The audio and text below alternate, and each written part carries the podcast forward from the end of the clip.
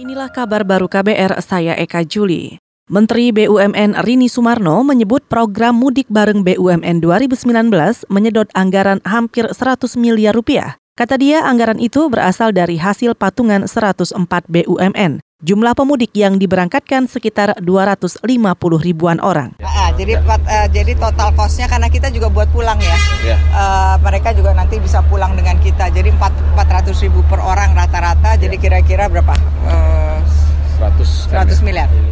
Menteri BUMN Rini Sumarno menambahkan, jumlah pemudik yang ikut program mudik bareng tahun ini naik sekitar 22 persen dibanding tahun lalu. Kata dia, pemudik tak hanya difasilitasi moda transportasi bus, tetapi juga kapal laut, kereta api, dan pesawat terbang.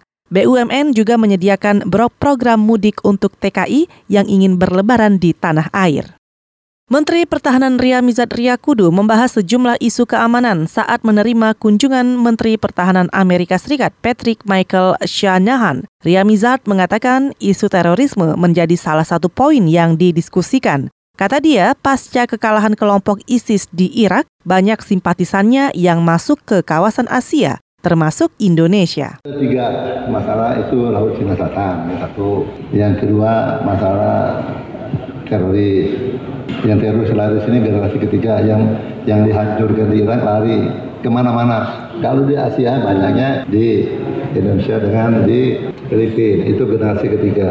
Yang ketiga, kita harus mewaspadai Rohingya itu harus betul-betul ya dikendalikan. Menteri Pertahanan Ria Mizat Riyakudu menambahkan, persoalan krisis Rohingya juga mendapat perhatian serius. Kata dia, pengungsi Rohingya berpotensi terpapar radikalisme dan masuk jaringan ISIS jika tidak ditangani secara tepat.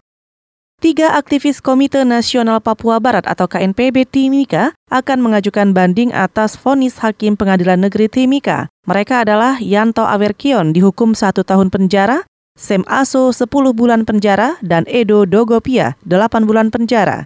Ketiganya dikenakan pasal makar. Kuasa hukum Komite Nasional Papua Barat, Gustav Kawer, mengatakan vonis hakim tersebut tidak adil. Putusan terhadap Yanto Alercion itu satu tahun, sedangkan untuk Temaso dengan Edo Dokupia itu 8 bulan. Putusan sesuai dengan tuntutan jaksa gitu. Sedangkan di kita dalam pledoi kita minta untuk dibebaskan karena argumen kita semua yang dituduhkan oleh jaksa sebenarnya tidak terbukti. Nah, tidak terbukti. Kita dalam satu minggu. Kuasa ini, hukum Komite Nasional Papua Barat KNPB Gustav Kawer juga menambahkan, hakim tidak mempertimbangkan pledoi atau pembelaan yang telah disampaikan kliennya pada sidang sebelumnya. Gustav yakin ketiga anggota KNPB tidak melakukan aksi makar seperti yang dituduhkan jaksa. Saudara tim kampanye nasional atau TKN Joko Widodo Ma'ruf Amin berkonsultasi dengan sejumlah advokat terkait sengketa hasil Pilpres 2019 di Mahkamah Konstitusi. TKN bakal mengajukan diri sebagai pihak terkait. Anggota tim hukum TKN Arsul Sani mengatakan konsultasi dengan para advokat untuk menyiapkan bukti dan keterangan yang akan disusun.